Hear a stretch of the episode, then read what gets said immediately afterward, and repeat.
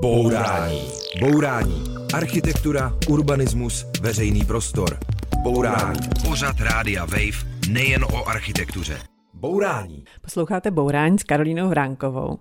A já jsem se ocitla na velmi exotickém místě, v takovém starém 300 let, 300 let starém.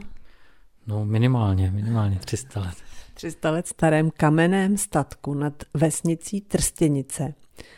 A co je na tom jako nejzajímavější, je, že tady statkářem nebo hospodářem je architekt a je to Vojtěch Kmošek. Dobrý den. Dobrý den. My musíme asi nejdřív vysvětlit, jak se vlastně vůbec architekt dostane na statek. No je to, je to v celku jednoduchý, je to s výchovou. My jsme byli rodičema vedený k, k životu na vesnici, k práci a takový ten přirozený vývoj aktivit z dětství přešel samozřejmě do dospělosti a tím, že jsme se zabývali s rodičema řemeslama a starýma postupama, tak jsme hledali nějaký zázemí a nakonec to vyústilo, že s manželkou jsme se pustili do většího stavení a máme tady teďka úžasný prostory a můžeme dělat to, co jsme vždycky chtěli. A my budeme mluvit o vašem životě venkovského architekta, který kromě kreslení taky míchá omítky a krmí králíky. Budeme mluvit o tom, co dělat a co určitě nedělat starým kamenným chalupám a dostaneme se taky ke kolotoči v Praze na letné, protože i s tím máte něco společného. Začneme asi rovnou tím vaším statkem. To je obrovská majestátní budova, celá z kamene, takový čtvercový dvůr, kolem jsou ty kamenné budovy. Tam jsou taky nějaká zvířata, co vlastně všechno tady chovat? No statek je to opravdu, opravdu veliký. Vždycky historicky to byl jeden z největších eh, domů ve vsi.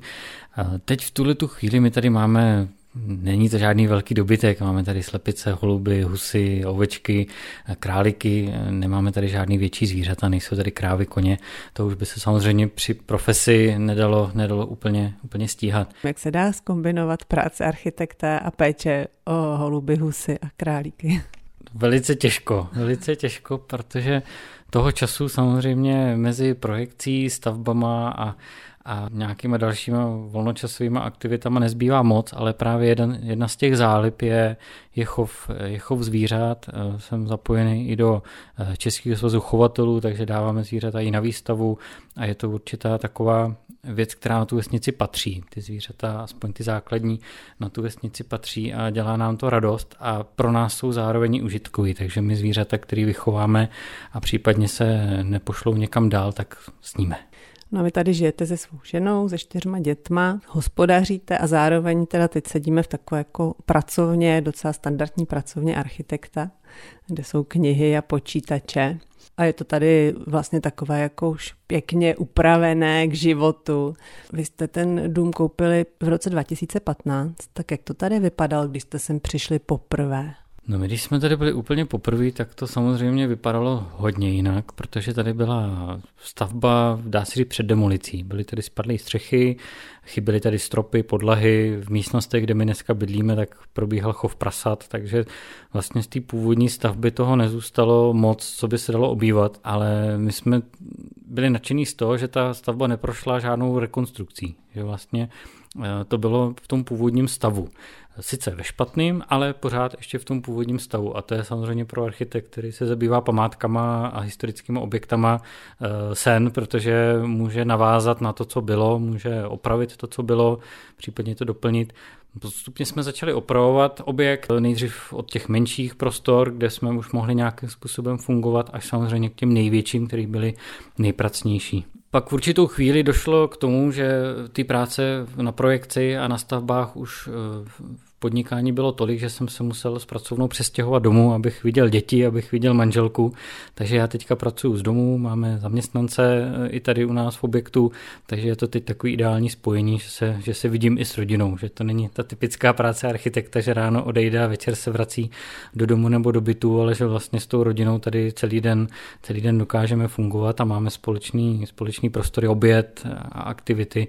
To je pro mě takový, takový ideální cíl. Teda když se vrátím ještě na ten začátek, když jste sem přišel jako architekt, tak viděl jste věci, které jste viděl, že určitě chcete zachovat, že mají prostě hodnotu, cenu, že jsou krásné. Viděli jsme tady toho spoustu. To byl i důvod, proč se nám ten objekt tak zalíbil. Jsou to vymyšlené detaily, kdy většina těch věcí byla dělaná čistě pro funkci, eh, ale zároveň vlastně díky tím použitým materiálům je esteticky dokonalá ten dům paradoxně je bezbariérový, což na dům ve svahu je, je docela jako načasová věc. Ten, ten způsob rozdělení těch místností, které fungují se sluncem v průběhu dne, ať už přirozeně to chlazení v těch místnostech, kde byl potřeba chlad, tak i to sluníčko v těch obytných prostorech a v chlívech, takže je to všechno tak nějak, tak nějak dohromady sen, dá se říct. A třeba kdybyste měl říct nějaký řemeslný detail, který tady ty předkové zanechali? Tady v našem regionu se používá hodně opuka a ta opuka se objevuje jak na stěnách, ale i na podlahách. Takže tady jsou velice zajímavý velkoformátový dlaždice, metr na 70, které jsou z jednoho kusu opuky a ta opuka je vždycky těžená přímo na pozemku, většinou kde se stavil ten dům, takže se třeba za domem vytěžila nějaká jáma nebo součástí té stavby byla už těžba toho kamene. Takže to je, to je opravdu unikát v tom, že tady, tady je přímo dlažba z místního, nežádná dovážená, ale je to, je to původní materiál. Pak je tady spoustu cihel. Tady v obci byla cihelna, dřív to bylo docela běžný ty cihelny eh, na, na kraji města nebo na kraji nějaký větší obce. Takže i všechny klemby, stěny jsou vystaveny z místních, z místních cihel a z místní hlíny. Takže to je taky, to je taková dneska vzácnost, když se materiál na stavby, na ty novostavby vozí po celé Evropě. Je to strašná škoda, když se dá využít ten materiál místní. Předkové byli dobrý architekti a nějakou jednu věc třeba, kterou máte rád. Mně se líbí Možná to bude znít jako jednoduše, ale mně se líbí eh, ten, ten tvar toho domu, protože on má téměř čtvercový tvar, je vlastně ze všech stran obehnaný eh, jednotlivými křídlama a uvnitř je obrovský nádvoří, obrovský dvůr, takže to je, to je takový místo, kde se dokážeme schovat před větrem, kde nám svítí sluníčko celý den, v zimě, v zimě je tam vlastně takový přirozený prostředí, takže ten, asi ten prostředí toho dvora, že jsme a je něco, co se třeba i při snaze vaší nepovedlo zachránit, co jste prostě museli nějak zrušit a vyhodit? No velice nás mrzí, že se nám nepořadila zachránit střecha. My jsme chtěli, ale ten krov už byl za tu dobu neudržby v takovém stavu, že, že jsme bohužel museli většinu toho krásného historického krovu nahradit novýma prvkami. Něco jsme zachránili samozřejmě, něco se nám podařilo, ale ten rozsah byl mnohem menší, než jsme, než jsme chtěli. No, ale přece jenom dnešní rodina má jako nějaký jiný způsob práce, nebo i rodina architekta má jiný způsob práce, než prostě rodina eh, statkáře jako před 300 lety. Že lidi chtějí u těchto starých domů třeba zvětšit okna, propojit se eh, do zahrady, zvětšit koupelny, vůbec změnit funkce těch eh, jednotlivých prostor. To jste nějak udělali, nebo jste fakt byli přísní a nic jste nechtěli měnit? No je to právě ta jedna z věcí, která se nám na tom moc líbí, že ten hospodář, který tady tu rekonstrukci, tu přestavbu obrovskou dělal. Takže ta poslední přestavba byla někdy v 19. století, je to tak? Ano, ano, je to, je to polovina 19. století. A ten dům byl tak promyšlený v tom projektu při té rekonstrukci, že eh, vlastně na všechny tyhle věci oni mysleli. Takže jak říkáte, prostup do zahrady, do sadu, tady byly obrovské dveře, eh, jsou tady velk, na tu dobu relativně velký okna. My jsme takovouhle potřebu ani neměli, protože oni už měli v tu dobu koupelnu, pak ji doplnili elektřinu a takovéhle věci, eh, což v tu dobu bylo jako velice zajímavý před válkou mít rozvody po celém domě elektřiny, vody a takovéhle. Takže my jsme víceméně mohli využít toho génia toho stavitele. Všechno to bylo už rozmyšleno před náma. Ale všimla jsem si, že tam máte dveře na zahradu, které vypadají, že jsou nový. Tak... Eh, tak to už je zase moje nějaká invence, kdy my jsme původní dveře, které do zahrady byly, byly plný dřevěný, tak my jsme je vyměnili za prosklenou plochu, takže máme prosklený eh, vysoký dveře do zahrady, aby jsme vlastně viděli na ty stromy, viděli na, na naši zeleninovou zahrádku a aby jsme i nějaký to sluníčko v zimě dokázali, dokázali do prostoru ty síně dostat. Jo, takže to byla jenom taková drobnost. Jinak jsem se skutečně skoro nic ničeho teda nevšimla. Vypadá to tady opravdu tak jako archaicky a starodávně. Je to, je to samozřejmě cílem, ale pak samozřejmě máme tu novou funkci, kterou potřebujeme upravit, takže třeba původní plný dveře do chlíva jsme vyměnili taky za prosklené plochy, aby v dnešní době je tam dílna, aby tam bylo osvětlení co nejvíc, tak jsme doplnili skleněné plochy. Bourání. Bourání. Architektura, urbanismus, veřejný prostor. Bourání. Pořad Rádia Wave nejen o architektuře.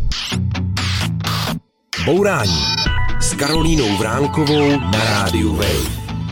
Posloucháte Bourání a povídáme si s, s architektem Vojtěchem Kmoškem na rodovém statku v Trstěnicích. Vy jste tady ten eh, prostě archaický, obří, kamenný statek zachránili a přispěl k tomu i to, že umíte ty stará řemesla. Tak co jste tady třeba dělali po staru? Tak asi v největší míře je to omítání původníma vápenýma omítkama. Vyhasili jsme si sami vápno a po nějaký době zrání jsme, jsme dělali opravdu jenom z písku a z vápna eh, původní omítky. To už se nedělá. Kopí se většinou omítka eh, ve stavebninách a rozmíchá se s vodou, říkám to správně.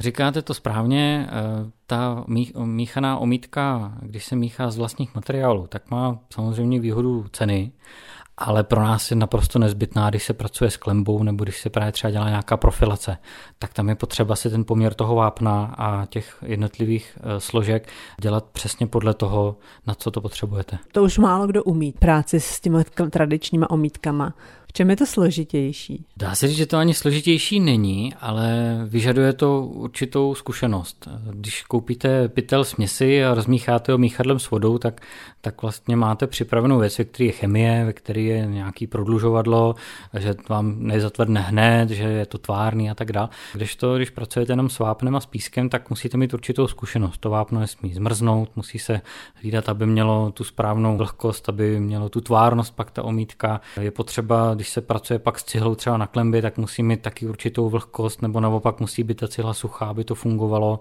Ta celá příprava toho, toho původního postupu vyžaduje nějaký zkoušení, nedá se, nedá se k tomu přijít a rovnou, eh, rovnou stavět, má to nějaký svoje specifika, že třeba musíme postupovat po částech, nedá se postavit třeba komín z cihel najednou. Když to dnešní moderní materiály, i tong nebo, nebo ty komíny z cihel, z tvárnic, tak vystavíte vlastně za jeden den to, co potřebujete, až, až nahoru.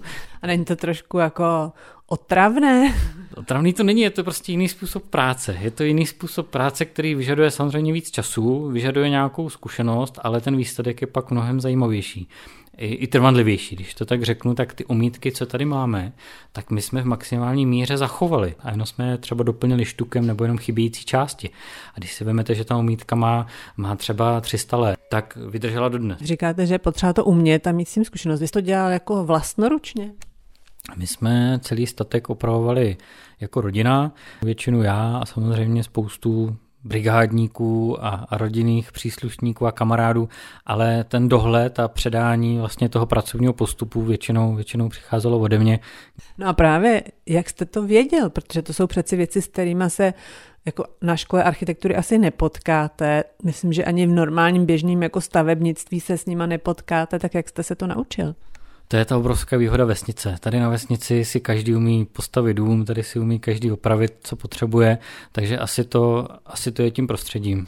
No ale jako jak já to znám, tak sice umí, ale právě tak, že jede do oby, koupí si tam teda nějaký tu směs nebo přiveze si perlinku, ale neumí už ty star, starodávný postupy. Na YouTube to asi taky není. Ne, ne, ne, v tu dobu, v tu dobu ještě ne. Eh, my jsme měli obrovský štěstí na kolektiv kolem sebe. Eh, upravovali jsme historický hostinec, kde jsme bydleli, náš rodinný dům v Sebranicích a měli jsme štěstí na zedníky, kteří pracovali původníma postupama, eh, na ty starý řemeslníky, podmínky.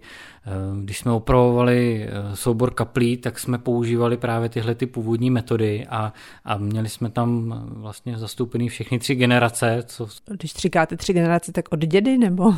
My teda v rodině zrovna žádného stavitele nemáme, ale, ale jsou to naši rodinní kamarádi, je to nějaká, když to řeknu, vzdálený, příbuzný, tady na vesnici to není takový problém, ale těch, těch lidí, kteří chtějí předat tu svoji zkušenost, je hrozně moc, stačí jenom přijít, zeptat se, poslouchat.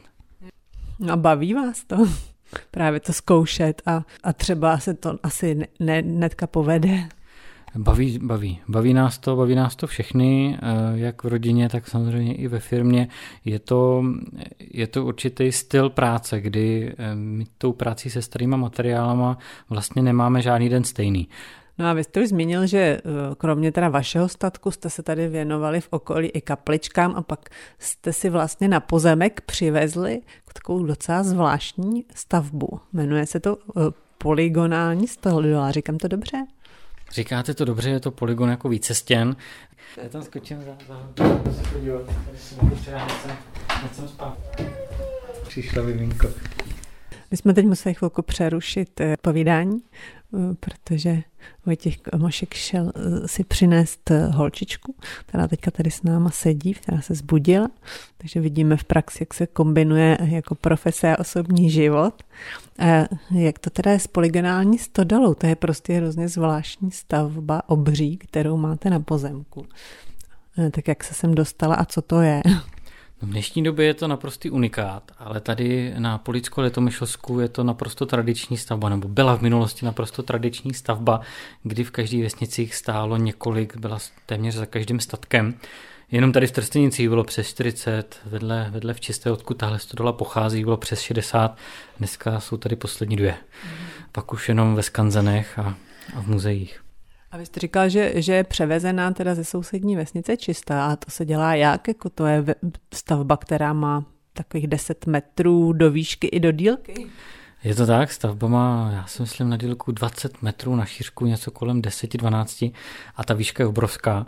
Eh, my jsme stavbu ve velice špatném stavu demontovali, převezli do stodoly, eh, tam se postupně jednotlivé prvky opravovaly a když bylo víceméně hotovo, tak se začala znovu skládat tady na místě u nás v sadu. Ona ta stodola opravdu vypadá jak z nějakého sci-fi filmu. Je to 12 stěná stavba a nad tím je taková vysoká střecha pokrytá slaměnými došky.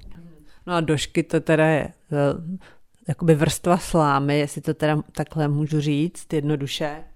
Tak je to krytina jako každá jiná. Byla to nejjednodušší krytina, kterou si dokázali dřív lidi udělat víceméně zadarmo. Dneska je to bohužel ta nejdražší krytina a ta nejpracnější, co můžete udělat.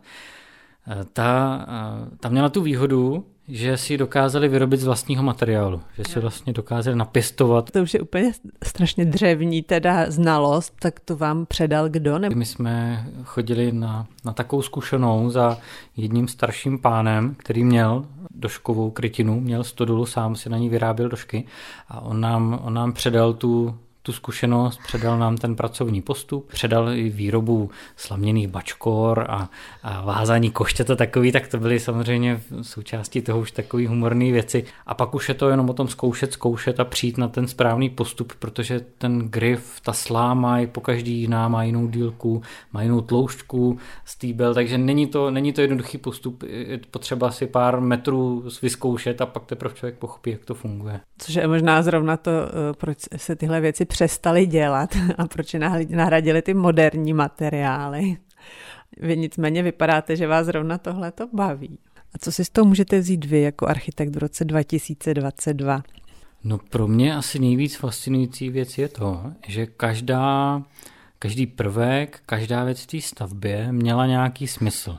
Dneska my v těch nových domech, v těch novostavbách často vytváříme spíš jenom design, vytváříme tam nějaký tvar, nějakou formu, ale chybí nám tam ten účel často, že to je jenom opravdu pro ten, eh, jenom pro ten tvar, aby to nějak vypadalo. Měl byste nějaký příklad?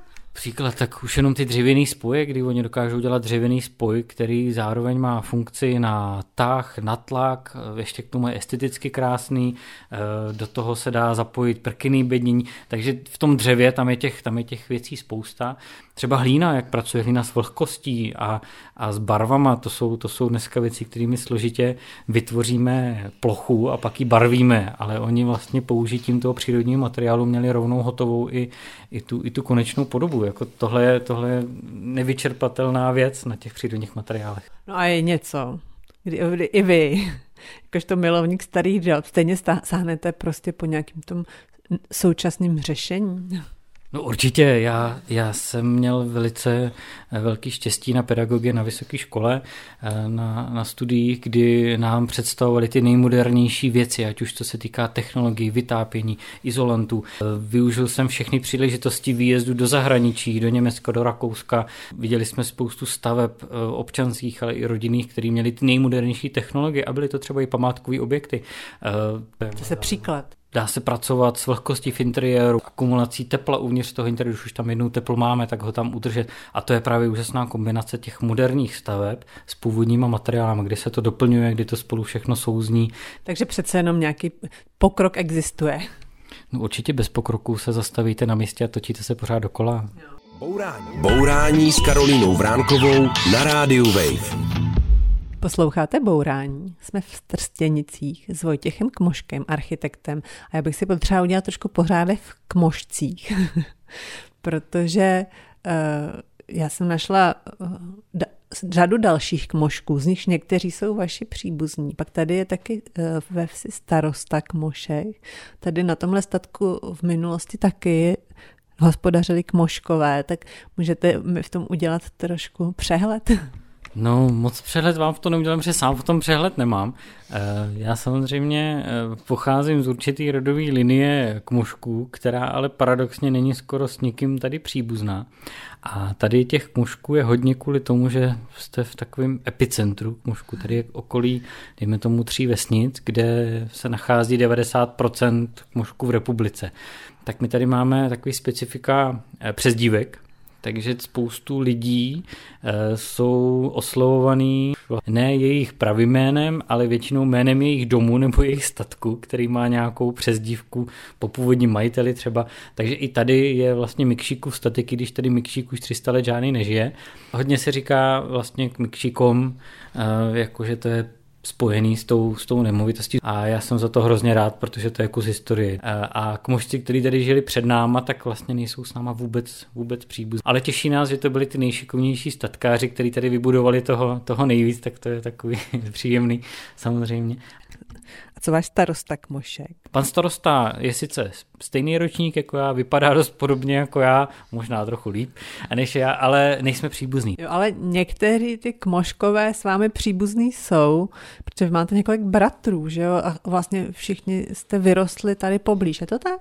Ano, my jsme čtyři, čtyři bratři. Čtyři bratři a všichni jsme víceméně zůstali blízko tomu oboru um, ty historie a, a vlastně toho stavitelství. Uh, další bratr je uh, kovář, uh, vyučený, je to, teď vlastně má studium za sebou uh, konzervátora a restaurátora uh, kovů. Ten se mnou podniká společně. Uh, další bratr se živí fotografií a nejmladší bratr je archeolog. Mm-hmm. A takže vás vlastně všechny nějak ta minulost eh, přitahuje. Tušíte proč?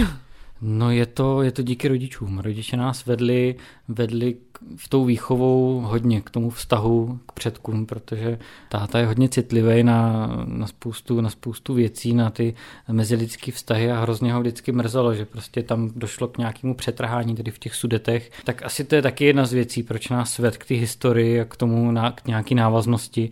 Vedli nás hodně k architektuře, sjezdili jsme vlastně celou republiku, památky, historický objekt. A vaše mají něco taky společného s architekturou? No, moje rodiče nemají, to jsou, oba jsou zootechnici takže to je čistě jenom nějaká záliba. No a vy jste říkal, že teda se svým bratrem restaurátorem podnikáte. A jak teda přesně to vaše podnikání vypadá? Vy máte architektonickou kancelář, zároveň asi i e, nabízíte teda nějaké stavební práce a e, památkovou obnovu. Co přesně děláte nebo čím se přesně jako živíte?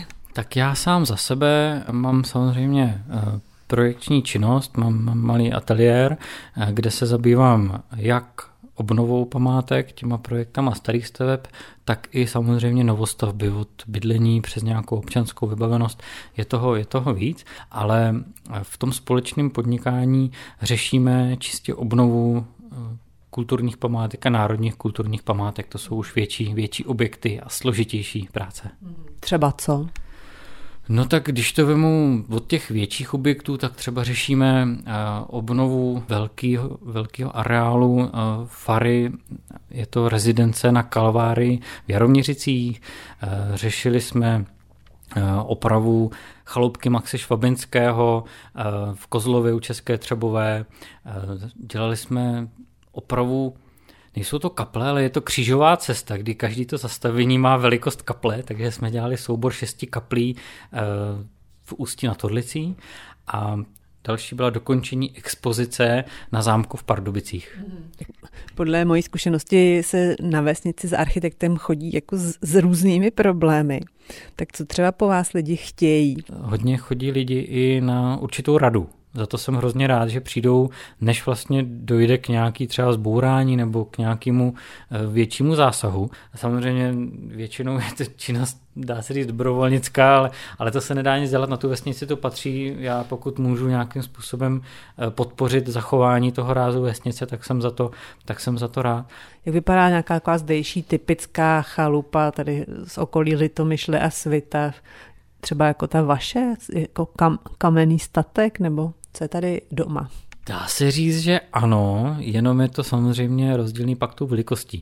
My jsme tady ve vesnici, která se rozprostírá kolem břehu Loučné, dřív to byla řeka, dneska jsme rádi za trošku vody v potoce, ale to má svoje specifika, kdy kolem přímo kolem řeky a po stráních jsou menší stavby, menší čtyř, čtyřstrané eh, dvory a menší chalupy a pak na vrchu na těch rovinách, kde pak eh, pokračují dál pole, tak tam jsou ty větší statky eh, s velkýma stodolama. Takže je to, dost se to tady opakuje. Jako ten váš, ten je taky tak tční nad vesnicí, že tak, ten už je teda trošku větší, to je jeden z těch, jeden z těch větších i jako tvarově, i, i do té výšky, asi v té době bylo dost, bylo dost peněz, tak ten hospodář se trošku rozjel, ale eh, dá se říct, že ten princip tak je. No a co eh, lidem, kteří si opravují ty chalupy, co jim radíte? Jsou to kamenné stavby, že jo, většinou? Tak jak se s takovouhle starou kamennou stavbou pracuje?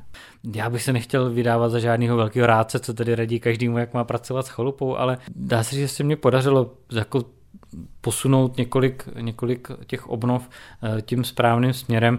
Někdy je to třeba jenom o té maličkosti, jak pracovat třeba s oknem, s členěním toho okna, eh, že nemají přidávat další okna tam, kde, tam, kde okno opravdu nepasuje, ale někdy jde spíš čistě jenom o to, těm lidem vysvětlit, že má cenu tu stavbu zachraňovat. Spoustu dnešních projektantů a firm si chce hodně zjednodušit práci právě tu, na tu stranu ekonomiky, aby to bylo zajímavější výdělečně, ale když pak na tu stavbu přijdeme, tak vlastně zjistíme, že tam zase takový problém není, že, že ta stavba uh, sice vypadá staře, ale že nemá žádný problém s vodou, že nemá žádný statický problém, takže jim radíte vlastně nebourat a nevyhazovat? Dá se říct, že většina, většina týmu invence je v tom, že se mě podaří přesvědčit, proč uh, má smysl to zachránit a že opravdu je tam s čím pracovat, že to není věc na demolici. A měl byste z nějaký příklad? Někdy jsou to malý dílčí věci, ať už třeba uh, řeknu nějaká strůlka vedle, vedle chalupy. Někdy je to celá střecha, když zjistíme, že krov na, na objektu je, uh, je zachovatelný, že se s ním dá, že se s ním dá pracovat dál. A stane se teda, že tam přijde teda stavební firma a řekne to vyházejte a pak přijdete vy a řeknete to nevyhazujte? No, bohužel je to standard. Je to standard. Já to chápu z pozice firmy, která řeší čistě novostavby, že, že pro ně vlastně ten pracovat s tím původním materiálem, navazovat na původní trámy, prodlužovat je, napojovat je, opravovat je, je časově velice, velice náročný a těžko se pak na to hledají finance, jak u toho investora, tak i samozřejmě u toho dodavatele. A co je nějaký zločin, který se nemá dělat chalupě? No tak těch zločinů je víc. Jedna, jedna věc je samozřejmě eh, ty okna, to je, to je veliký problém, protože eh, není problém využít moderní okno, ale musíte tomu přizpůsobit i eh, provoz té stavby. A jak jste to myslel, že okna jsou problém? No tak eh, my se s tím setkáváme u těch opravdu starších objektů, kdy vlastně původní dvojitý okna, který nějakým způsobem profukovali, vyměníte za úplně těsné nové okno.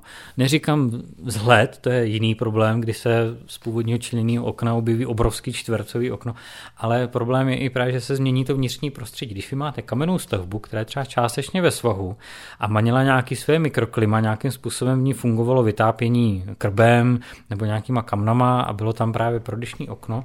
A vy uděláte eh, ústřední vytápění a nasadíte na to nový plastový nebo nový dřevěný eurookna, tak pak se stane to, že samozřejmě vám začnou vlhnout stěny, že vám se začne zvedat podlaha, že vám začnou odcházet stropy. A vlastně ten objekt jenom špatným zásahem, využitím špatného materiálu strašně rychle eh, dojde k nějaký zkáze a začnou tam vznikat problémy. No a to se asi může stát i v dobré víře.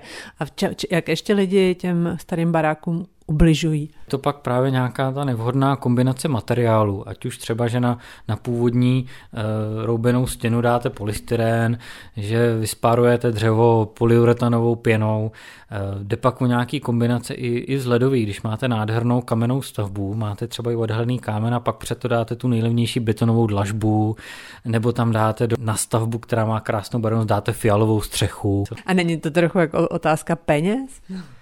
No, bohužel ne, nedá se to svádět, že se šetřilo na, eh, že se kupovaly levnější materiály. Často dokážete s materiálem za úplně stejné peníze udělat divy, kdy právě o nějakou tu kombinaci, o nějaký promyšlený, promyšlený koncept, kdy třeba pracujete s určitou barevností nebo i právě tím, tím povrchem, takže není vůbec problém za, dá se říct, za stejný peníze udělat tu stavbu dobře a za stejný peníze udělat tu stavbu esteticky a funkčně špatně. Takže se to dá udělat jako levně dobře, anebo draze špatně. Ano, je to tak. Bourání, Bourání s Karolínou Vránkovou na rádiu Wave. Posloucháte Bourání s architektem Vojtěchem Kmoškem. My jsme na Vysočině, ale budeme si povídat o Praze, konkrétně o Letné, konkrétně o tamním kolotoči. Ten kolotoč je údajně nejstarší dochovaný kolotoč v Evropě, je to tak? Není to, není to úplně pravda, je to eh, starý kolotoč, tak se to dá říct, ale eh, myslím si, že ten kolotoč, co je na Petříně, takže je ještě starší a že by se našli v Evropě. Myslím si, že nejstarší není. To jsem vyčetla, myslím, že na Wikipedii, ale ta se může mílit. Každopádně je to starý kolotoč z konce 19. století, dlouho chátral a nepoužíval se a teď vlastně od léta je zase v provozu a je to taky eh, zásluhou vaší a vašeho bratra, protože vy jste eh, ten kolotoč restaurovali. Je to tak, je to naše, náš společný projekt, kdy my jsme se společnou firmou se pustili do výběrového řízení a vyhráli jsme ho a pustili jsme se postupně do prací. Samozřejmě ten rozsah byl trošku větší, než jsme původně předpokládali, ale byla to úžasná, úžasná výzva. A co se tam člověk naučil, co se třeba nenaučí na těch chalupách na Vysočině? No tam, tam to bylo komplikované v tom, že je to vlastně 12 stěná stavba, která veškerou nosnost přenáší jenom do těch 12 sloupů a v minulosti nějakýma nevhodnýma opravama a předchozí etapou, která proběhla před tou, před tou naší, tak došlo k velkému zásahu do těch dřevěných konstrukcí. Byly různě prořezaný, byly, byly schnilý, když jsme mi přišli na stavbu, tak celý kolotoč stál na takový dočasný konstrukci, takže vlastně byl naprosto, naprosto nepoužitelný a, a nemohl fungovat. My jsme postupně eh, obnovili technologii motoru a ty točny a druhá etapa byla vlastně obnova toho pláště, pláště stavby, kde bylo spoustu různých malých i větších dřevěných prvků, ale bylo tam spoustu statiky, spoustu spevňování dřeva, když máte stavbu, která eh, má v sobě rotační těleso a vlastně jí má níst velice subtilní, subtilní šlubka, eh, tak to vyžaduje, vyžaduje veliký pevnosti a velikou jistotu, že ta stavba bude zase dlouho, dlouho fungovat. Takže my jsme museli spoustu prvků eh, naprotézovat, prodloužit, napojit, vyrovnat, aby tam byla ta určitá stabilita a ten kolotoč se točil správně tak, jak má a nedocházelo k nějakým pohybům. Aha, tak to je překvapivě docela věda. Mě tam teda zaujaly takové povrchnější věci, třeba například, že ty koně jsou, mají na sobě skutečnou koňskou kůži. Vy, vy jste dělali i restaurování přímo těch koníků? Ne, ne, ko, eh, oprava konňů probíhala samostatně, to bylo mimo, mimo, tu naši, mimo tu naši práci. My jsme se zabývali čistě tou technickou částí eh, té samotné stavby kolotoče. Mě teda zaujalo, to nevím, jestli jde za vámi, že, že ten kolotoč sveze lidi do 100 kg, že nosnost, to jste museli ohlídat vy, ne? Ano, to je pravda. A svezl jste se? No samozřejmě, že jsem se svezl. Proběhla tam i zatěžkávací zkouška. Eh, myslím, že tam bylo asi 50 zaměstnanců muzea, všichni se točili, celý Národní technický muzeum stálo na kolotoči, nebo ne celý, ale hodně zaměstnanců a točilo se. Ještě tady máte v Trstěnicích jednu důležitou věc a to je spolek archaických nadšenců. Tak co ten spolek dělá? To víceméně rodinný spolek založený na nadšení, kdy prezentujeme řemesla a starý technologické postupy, starý zvyky, To asi tak ve zkratce. Probíhají různý kurzy, předáváme tu zkušenost dál. Není to jenom, aby jsme to někde uchovali, ale snažíme se to v rámci ukázek v muzeích, v rámci ukázek přímo i u nás prezentovat veřejnosti. Jo, a kdyby se někdo chtěl podívat, tak kde, kde vás najde, nebo jak si zjistí, co zrovna chystáte?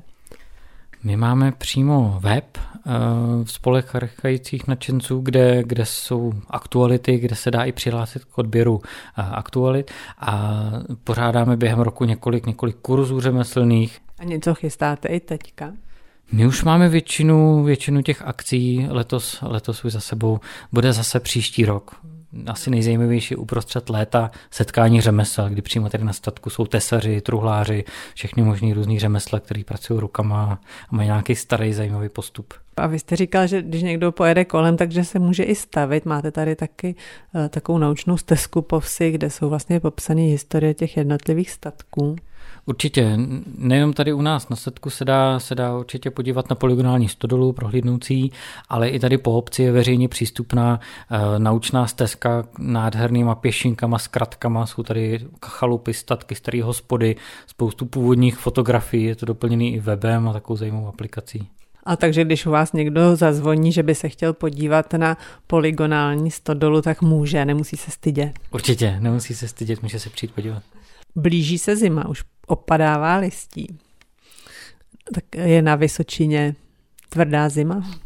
Na Vysočině je tvrdá zima. My jsme, dá se říct, úplný okraj Vysočiny, spíš tady jsme v takové českomoravské vrchovině ale nic to nemění na tom, že když se koukáme na předpověď, tak je to vlastně platí předpověď na tisíc metrů, takže když hlásí na horách sníh, tak většinou sníží u nás. Je to tady hodně e, návětrná, návětrná plocha, takže nám tady hodně fouká, tak o zimu tady není nouze. V těch archaických dobách eh, zedníci nebo obecně lidi ze staveb se na zimu stahovali domů, maximálně tak jako chodili hrát na zábavy, na trumpetu nebo tak něco, tak jak, jak žije jako vesnický architekt v zimě zimě?